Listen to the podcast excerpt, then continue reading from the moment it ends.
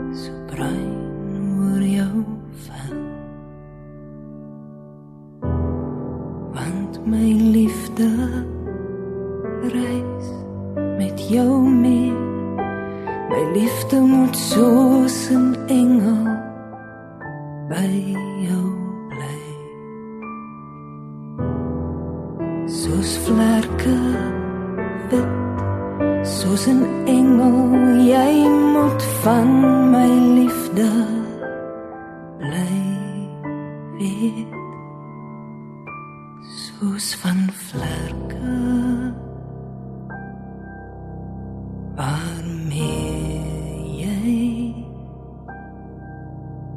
nie kan vlieg nie Dit was Lise Beekman se toonsetting van Breiten Breitenberg se vers Rooibos duif. En ja, hoekom het ek dit gedoen?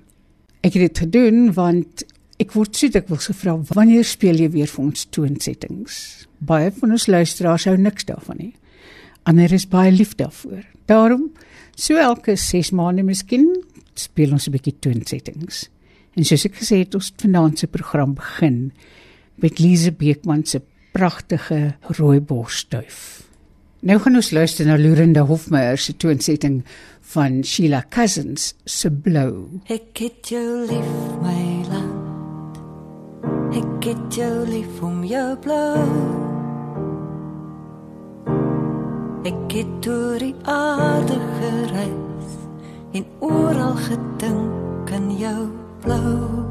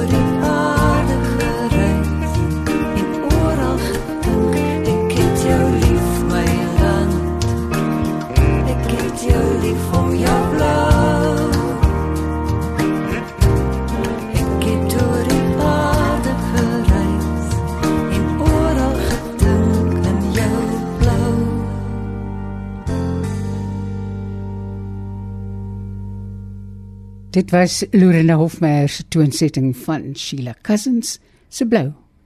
Nou gaan ons na een van Breiten Breitenbach se lieflike gedigte toe.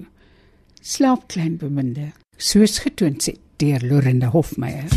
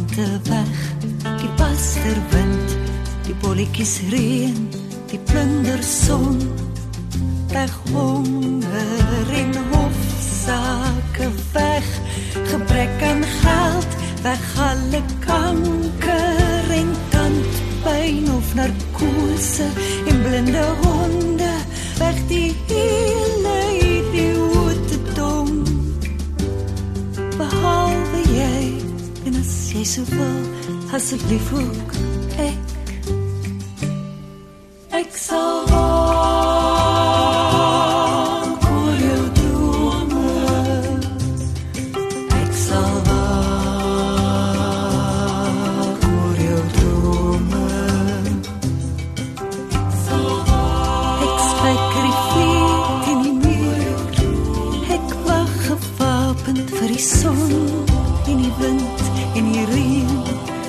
As jy lag, sal ek lag en as jy huil, klink my munde. Moenie huil nie. Kyk. Ek koop vir jou 'n hoed en vars brood so swart. Nuwe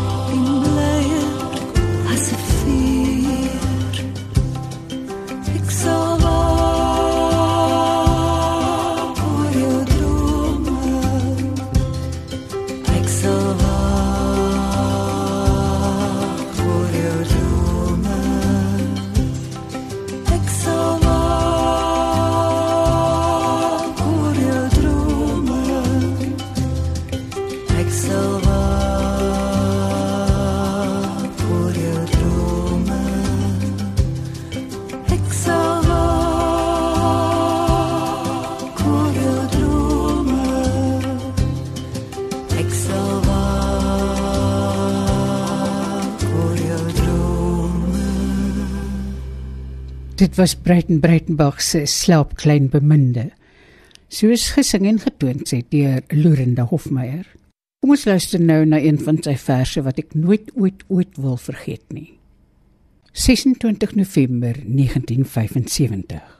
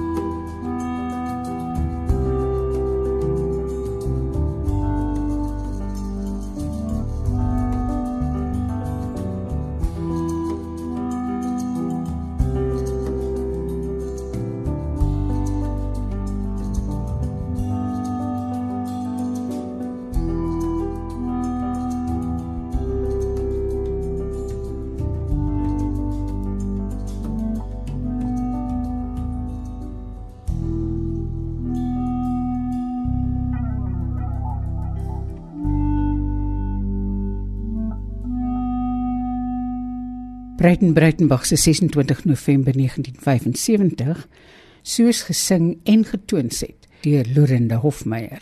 Miskien moet ons 'n oomblik wegbeweeg van Breiten Breitenbach en Lorenda Hofmeyer. Want daar is een vers hier vanaand wat my so tref. Ek het al baie dat lesers, goeie lesers vir my die vers lees. En dan doen hulle dit baie mooi. Maar daar's een voorlesing hiervan wat uitstaan. Kom ons luister eers hoe lees Marius Weyers die dans van die reën. O die dans van ons suster. Eers oor die bergtop loer sy skelm en haar oë is skaam en sy lag saggies. En van ver af wink sy met die een hand. Haar armbande blink en haar krale skitter. Saggies roep sy. Sy vertel die winde van die dans en sy nooi hulle uit van die werf is wyd en die bruilof groot. Die groot wild jaag uit die vlakte, hulle dam op die bulttop, wyd rek hulle die neusgate en hulle sluk die wind.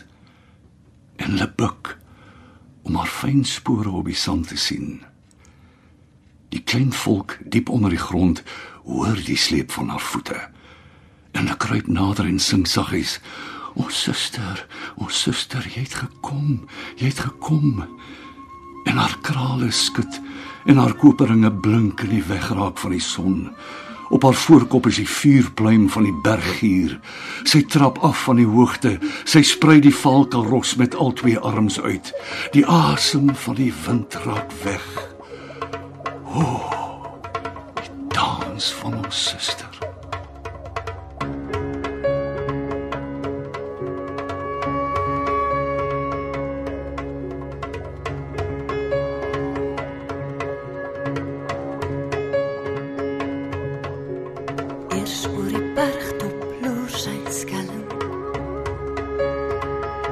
Nou oorskaam. En sy lag saggies. En ver af vink sy met die een hand. Haar armbande blink. En haar krale skitter. Saggies roep sy. Sy vertel die winde van die dans.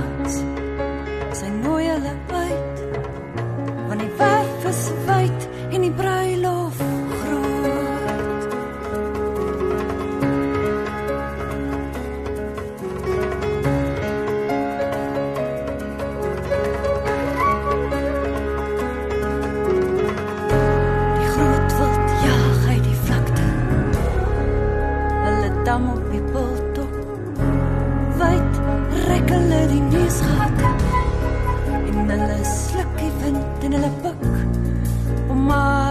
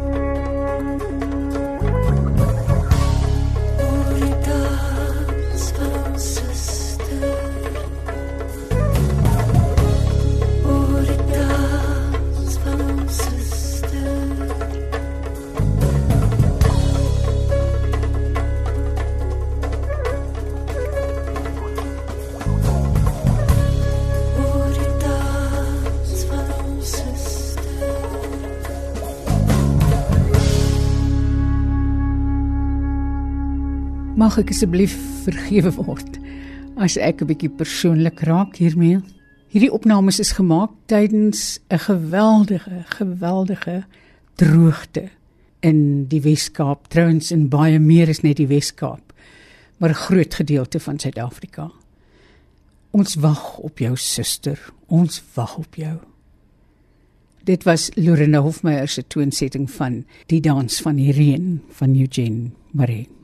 Nou gaan ons weer in 'n ander rigting. Fanny Olivier se vers Last skrywe Dimbaza sal my baie nagte laat wakker lê of wakker maak. Kom ons luister hoe Lorinda Hofmeyer dit getoon het en hoe sing sy dit? Beauty Douglas was born op 'n wintersnag so all forlorn. Ring deur die sterre se liggies, koerante, kaal klip en skierige hande en tien ander gesiggies. Ha, 'n dogter op laas, 'n dogter om die beste te kry, om die wêreld te wy. Ha, dis lekker om 'n vader te is. 'n Dogter op laas, om die beste te kry, om die wêreld te wy. Ha, dis lekker om 'n vader 'n briefie geskryf aan haar man op die myne. Om te sê van die kind en te vra van die geld. Want dit was sy kind die dogter was syne. Om te sê o my man ek het beeste gebaar.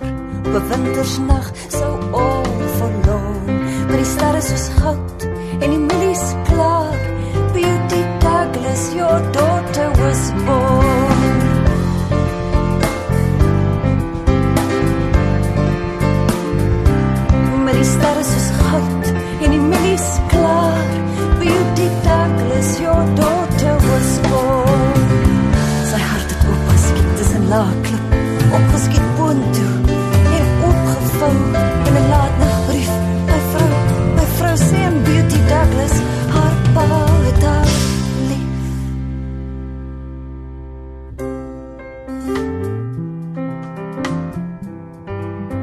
het sy brief gepos met sy 4 sent seël. 'n Ligposbrief aan Beauty Douglas om te sê hy het haar lief. Die adres was Mlesha, working Williamstown, Kaap.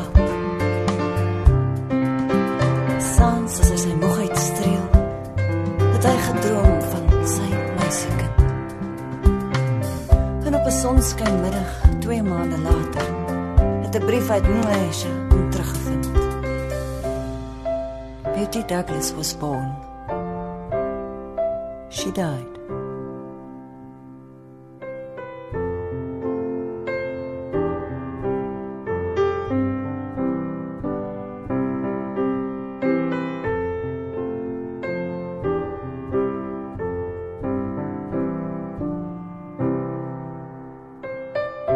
Beauty Douglas was born op 'n wintersnag, so all forlorn.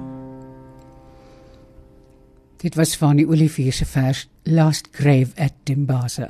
Die tyd is besig om ons aan te jaag en ek wil graag twee verse. Ek wil soveel nou speel, maar daar's twee van Helena Hettema wat ek graag sal wil speel. Kom ons luister eers hoe sing sy in die Hoëveld.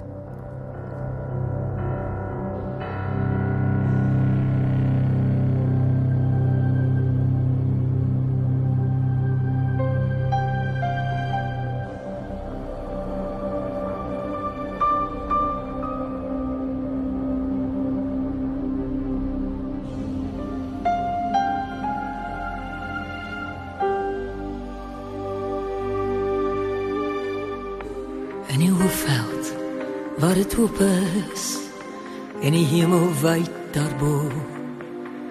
Waar kuddes waai gras huppel oor die veld.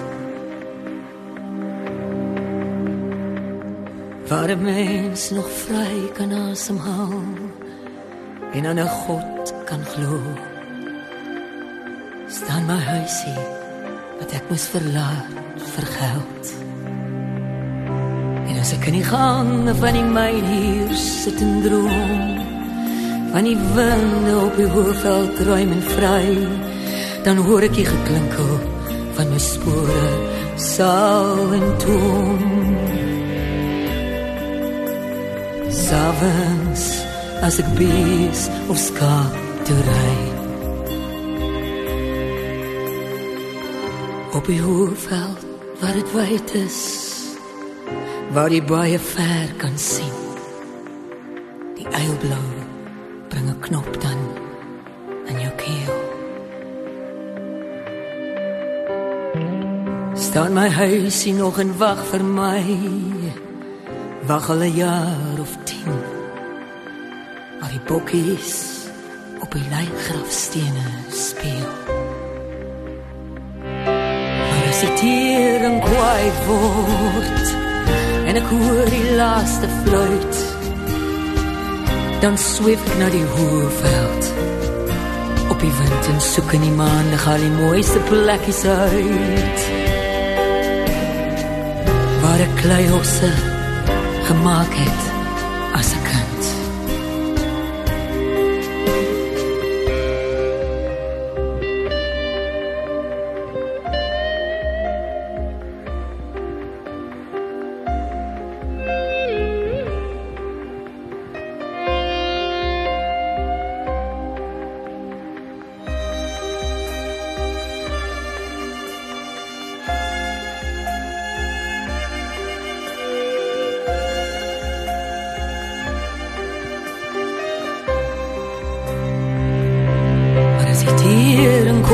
word. En ek hoor die laaste fluit. Dan sweef ek na die hoë veld op die wind En soek dan in die maan Al die mooiste plekjes uit. Waar ek luiose gemaakt het As ek kind